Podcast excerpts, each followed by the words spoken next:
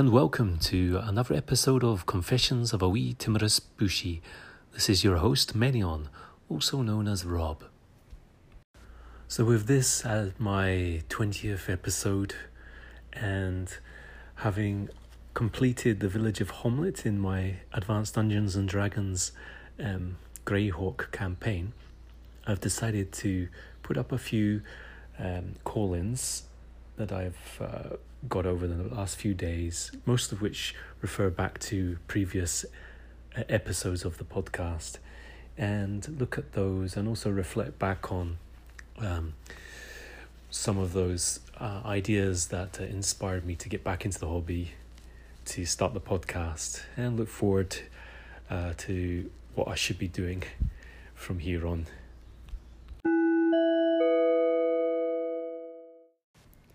So, first up, I've got a call in from Colin of Spike Pit podcast, and then a number of messages from Jason of Nerds RPG Variety Cast. Um, both of them look largely at the um, Oriental adventures and um, the Twitter storm surrounding orcs and uh, other uh, races or monsters in fantasy role playing games that has been. Uh, kind of washing back and forward um, on our shores recently. So let's have a look at uh, a look, a listen to those first. Hi, Rob.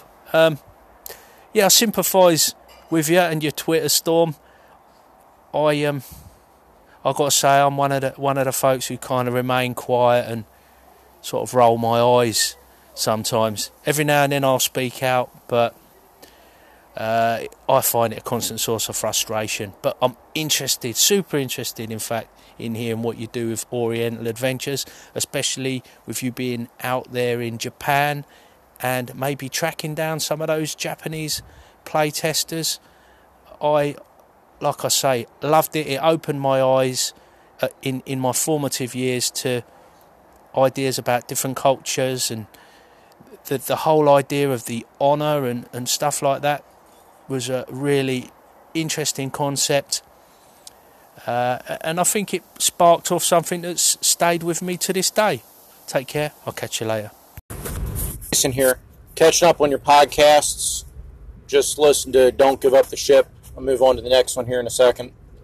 I'll, I'll resend you the links in a direct message for the Target 20 stuff and the exact episodes for Chicago Wiz's blog on AD&D Combat as far as the Celtic stuff goes, I, I, think everybody's issue with the Bard was always was such an unrealistic class to qualify for. You know, the ability scores, everything else was nigh impossible. Where I think most people just wanted to start off as a Bard. You, you know, and, and you see that in the reimagining of the class that shows up in Dragon Magazine later on. But very interesting background on the Celt stuff. You know, if you do another episode in that series, I'd be interested to listen to. And I'll leave you one more message reference the Twitterverse. Personally, I choose to ignore Twitter and Facebook and all that crap. I have no time or desire to deal with arguments with people, but I don't discount its importance. And I think the kind of thing you're talking about and doing a positive campaign and showing people the truth well, showing people a different view and opening their mind up, making them think critically about things. I think there's a lot of value in that. Um, yeah, I, I don't know how well it'll be received. Even, you know, you bring out the original playtesters and for Oriental Ventures, you know, I, I still think that people that are crapping on it are still going to crap on it. I, I don't think their eyes will be open. But I think it's a valuable exercise, and I do support that. And, and, and I'm happy that you're out there trying to defend these things even though I, I fear your efforts will be um, wasted. Let me take that back. I don't think your efforts will be wasted. I think your efforts will be lost on the majority of the people. I think they live in echo chambers, and I think they only listen to each other, and, and they're not going to open their ears. But I, but if you win one convert, if you get one person to think critically and actually think on their own, I think it's a worthwhile exercise. I, I really do. I, I, would also encourage, although it's common to use the word Nazi, Nazi, right? Um, these days, I, I, think that's diminishing or of, of the truth, and, and I think we should avoid using that. unless somebody's actually a card carrying National Socialist, a real Nazi, I, I don't think we should call people Nazis or call people Hitler or all this stuff because you're diminishing the evil that did exist in Germany in those times. And not saying Germans are evil, but I think we shouldn't call other people those terms. One additional thing, and I don't know if this is worth putting out on your podcast or not, this is more just an idea. I don't know what the legal rights issues involved would be, but I think there's value in archiving not just the URLs of interviews, but actually the actual interviews, actually saving the recordings separately because podcasts do go away. Creators do decide to remove episodes. Like Jason Hobbs took down the episode with um, Alexander Macris. I might have that name wrong, but the you know the creator of Adventurer Conqueror King system. Anyway, but so podcasts can be taken down where they're no longer available. So it may be worthwhile to actually, and and you know some of these older creators, the original guys, are now viewed as racist and evil people by, and and some of them have done some bad things, but you know, womanizing whatnot. But anyhow, point being, if we want to save these interviews for future prosperity, it might be worthwhile to save the interview, not just the URL, as you know the person that did the interview might take the interview down at some point. So just a thought.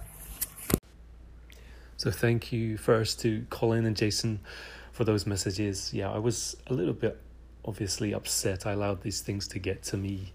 And, you know, you're quite right, Colin, that the best way to handle these things is not to get involved. But, you know, sometimes, sometimes.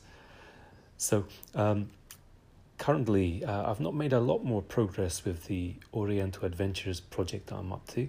So I've not really uh, had a lot of leads to um, finding out who the original Oriental Adventures playtesters were in Japan.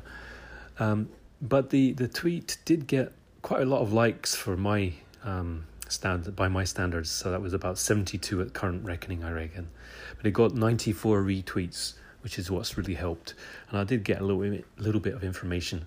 So one of the people that did um, actually play in Tokyo University with the with uh, a one of the playtesters mentioned that um, the universities in Osaka and Kobe were also back in the 80s or maybe maybe as far back as the early 70s starting to um, play Dungeons and Dragons and translate the English books into sort of some kind of a workable uh, format for our students here in Japan.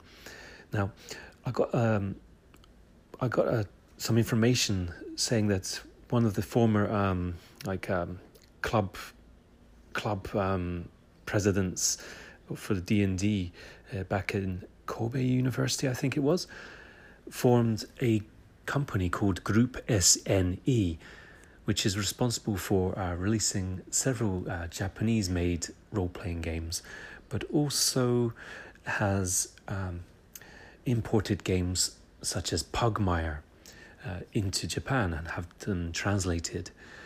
They also release a number of magazines, um, including Tunnels and Trolls magazine and Warlock magazine. Yeah, that's Warlock, the old uh, fighting fantasy magazine. It's been sort of uh, resurrected and is available only in Japanese. Uh, so um, th- there's that there's that avenue um, that I can explore. So I think I really want to. I think I want to. I really really want to get in touch with this um, guy at SNE and see if he can give me any leads or, or even if he was involved in the original playtesting of Oriental Adventures. And Jason raises lots of good points there, um, all of which I agree with. So we can't change the minds of those who've already invested themselves, I suppose, in an argument or some kind of movement. Um, rather, I think what we've got to do is try to, I don't know, broaden the context, provide um, some backdrop to the issues and concerns that people have with games such as Oriental Adventures or some other facets of role playing, whether um, modern, some modern edition or system or something from back in the day. So that if they do have can people have concerns, they can see this, see the um, issue from different sides. They can see the the negative points as well as the positive points, and hopefully realize that it wasn't really black and white. That there was a lot of different people. There were a lot of different people involved in the hobby, um, and many of them had far more, let's say, progressive ideas than might be the case today. So that's one thing that uh, I, hope um, to look into. Uh, I don't know how successful I will be at doing it. And of course, you also, Jason also mentioned um, looking into the uh, possibility of archiving actual uh, full episodes as opposed to providing a list of URLs. And that's something that I did think of as well. And I'm also concerned that there might be legal issues because people do have copyright in the content, if you want to call it that, that they produce on, on podcasts or on YouTube. Um, I did briefly talk to uh, James and others of uh, James of sorry James of the uh, Grog Talk, uh, the AD&D uh, YouTube and podcast, and he was really um, positive about it. And I think he was happy for it, for the material to be to be kept on an arc separate archive, um, just in case they they lose the files or something. Uh, I'm sure other people feel that way, but then there's other other um, uh, problem or issues at hand. You know, people that have different, uh, might have different uh, views of this. So that's something I'll have to look at a point, uh, sorry, case by case um, basis. Um, I have been making a little bit of progress, by the way, on the lists, but um, recently I've been listening to the uh, interviews of the Grognard files, and uh, there's so there's quite a lot of them. That's not a complaint. There's a lot of them, and to really find out what's in what episode and how to kind of provide uh, add tags to my list, I really had to sort of start listening to a lot of these again, um, mostly at uh, 1.5 or two times the normal speed. So it's quite funny. So, um, yep, still very much in the air, but um, quite enjoying the work that I've done on that so far, and also um, hearing the feedback is really encouraging, and it gets me thinking that well, it's not just my project, you know. So I don't have to feel like it's a massive burden on me. I can do, I can make, um, do some work there, um, make some progress, then add that up to something, you know, perhaps a blog, and then open up to other people who might want to make some adjustments or uh, do to add um, uh, items of their own to the list. So anyway, guys, thank you very much so, next up, I received a few messages from a new listener, um, but not a new um, person to the Anchor community. Uh, this is the Lonely Adventurer from Camping with Owlbears. Now, I know the name very well, but I haven't as yet listened to the podcast, so that's something, another one on my list. Let's hear what he has to say. Hello, Mr. Minion. This is uh, the Lonely Adventurer from Camping with Owl Bears. I just listened to the first oh, five or six episodes of your podcast, and I just want to ring in and tell you how much I'm enjoying it. I came off of a long uh, string of listening to the Purple Worms, and it's a very uh, quite a tonal shift listening to a bunch of rowdy geezers over on Old Blighty uh, having a verbal brawl uh, then transitioning to your very serene and extremely chill in a good way podcast. Uh, love them both. Yeah, they're great. Keep up the good work. Can't wait to uh, listen to more. Have a good one. Oh, and I forgot the thing that spurred me to actually call in, uh, other than just to say hello and welcome. Uh, I really enjoyed your conversation about Tolkien and The Hobbit and how his worldviews influenced his writing, uh, etc.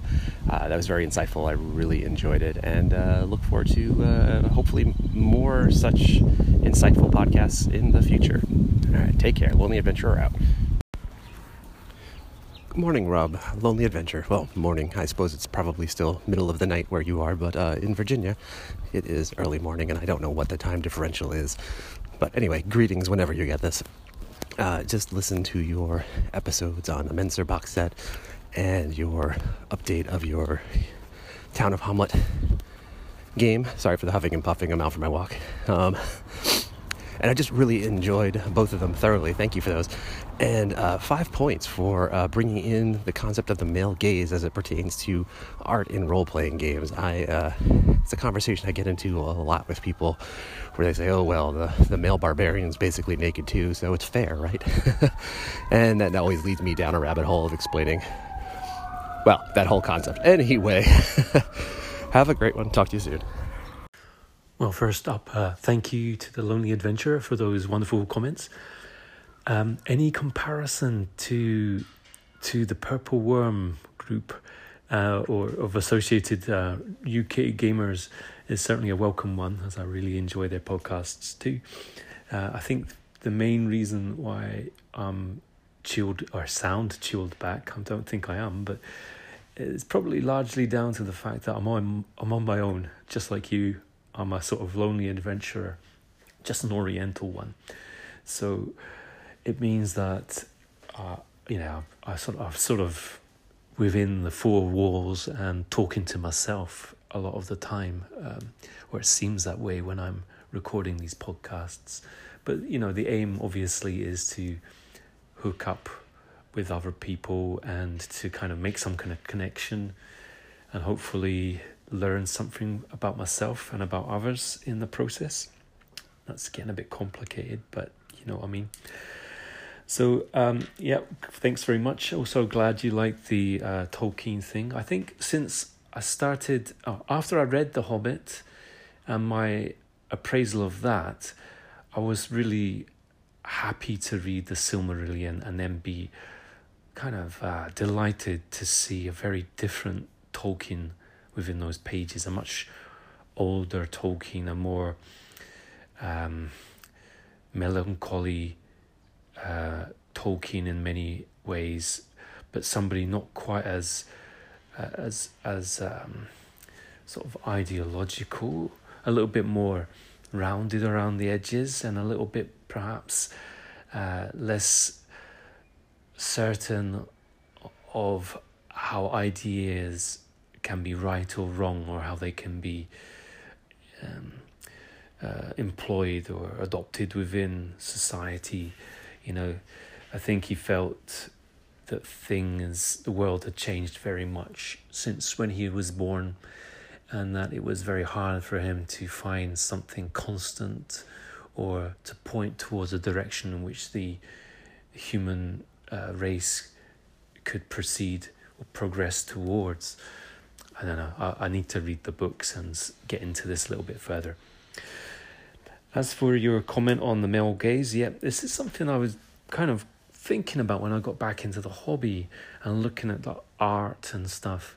Now, don't get me wrong, I'm as laddish as the the guys um, in the UK. I'm not saying the purple worm guys are laddish or or, or lout. Certainly not loutish. Um, but I'm I'm as laddish as anybody else, you know. Um, and I, I don't personally have any big problems with um, some of the depictions in art. Um, I was brought up on Benny Hill, you know. I was brought up in the in the eighties, so I'm familiar with those things. Perhaps too familiar, but I'm also aware that that not so much that society changes. I mean, that's obvious, but I'm I'm aware that people look at things in different ways. What what may be acceptable to me might not be acceptable to somebody else, and my my harmless uh, fun or may not may may actually hurt somebody quite deeply. So that's probably an age thing partially. Um, it's also you know partially a sort of political stance, perhaps uh, that's developing or developed within me. Um, I don't know, to be honest. I think the ideas of progressiveness have changed over the years. So yesterday's progressiveness is now out, uh, and there's a new progressiveness on the way. You know, although whether it's truly progressive or if it's actually reactionary at its core is another question. Uh, all right, well, I've said the reactionary words now, so that's almost as bad as saying calling people Nazis. So I'll stop there. But um, yeah, I made a. I thought I'd look at things afresh. I didn't want to be like a teenage boy trying to, to, you know, um, enjoy things merely for their titillation value. Um, and I thought, and I decided to play um, different characters very much when I got back into role playing at the beginning of last year. So I've, you know, I've had a halfling warrior because why not? And I'm currently playing two um, human women, uh, females, because why not? Um, I don't go deep into background because that's not what I do. I I see how the characters develop as we play. Um, but I, I certainly certainly wouldn't want my female characters to be used as some kind of object um, for people's kind of uh, fantasy, even within the game, as a sexual object is is very uncomfortable. Um, even if you're a man and you're playing with a character, it's just uncomfortable, right? So, how much more um, uncomfortable is it for your sister or your mum or your wife or your daughter, right? Um, yeah, I mean, role playing games, right? It's just games, but it also they can also open our minds and and sort of if we allow them to and give us a different view on things. So just at the most simplest, yeah, um, yeah, to be aware of these these uh, issues isn't a bad thing, and also to be aware of the fact that people take um, let's not say take offense at different things because that sounds um, offhanded and uh, and flippant. Uh, rather, rather, different things affect people in different ways, and there may be reasons uh, that they are um, that they feel quite um, for all the for the most honest reasons they feel these images to be quite offensive and be- perhaps because of experiences in their own lives. So it's something to worthwhile. I think it's worth bearing in mind that, yeah, you know, um, not to treat people as objects, really, not to be an arse. Uh, did I use a bad word there? Um, all right. So, anyway, Lonely Adventurer, thank you very much for your messages. So, thank you very much for listening to another episode. This my 20th episode. Um, hopefully, I'll make some more episodes hereafter too. Um, and even more um, uh, hopeful is that people will actually listen to them and uh, continue to send back um, comments and ideas to to make it meaningful. Anyway, uh, I did not, in fact, look too deeply at um, where I hope to go next, but I do have some ideas. Um, I've also been uh, lucky to receive uh, feedback on my role playing uh, issues, particularly the systematic issues I, I have occasionally referred to in Advanced Dungeons and Dragons. And I've received those from um, all number of people, uh, including on other uh, podcasts, uh, particularly Shay Webster of Roleplay Rescue, and of course um, Jason, um, who you heard from earlier, um, and also Chicago Wiz was also very kind to uh, give his ideas on this matter, um, and he has produced a lot of uh, uh, uh, info, shall we say, on on how to handle combat in the old first edition of Dungeons and Dragons. but that's for another time. I I will hopefully cover some of the um, some of the changes that have occurred and what happened in the final showdown with Lareth the Beautiful, beautiful underneath the old moat house uh, outside Hommlet. But that's for yeah, that's for another episode. Anyway, again, I ask, I say thank you, and that's me signing out. Please take care until next time. Bye bye.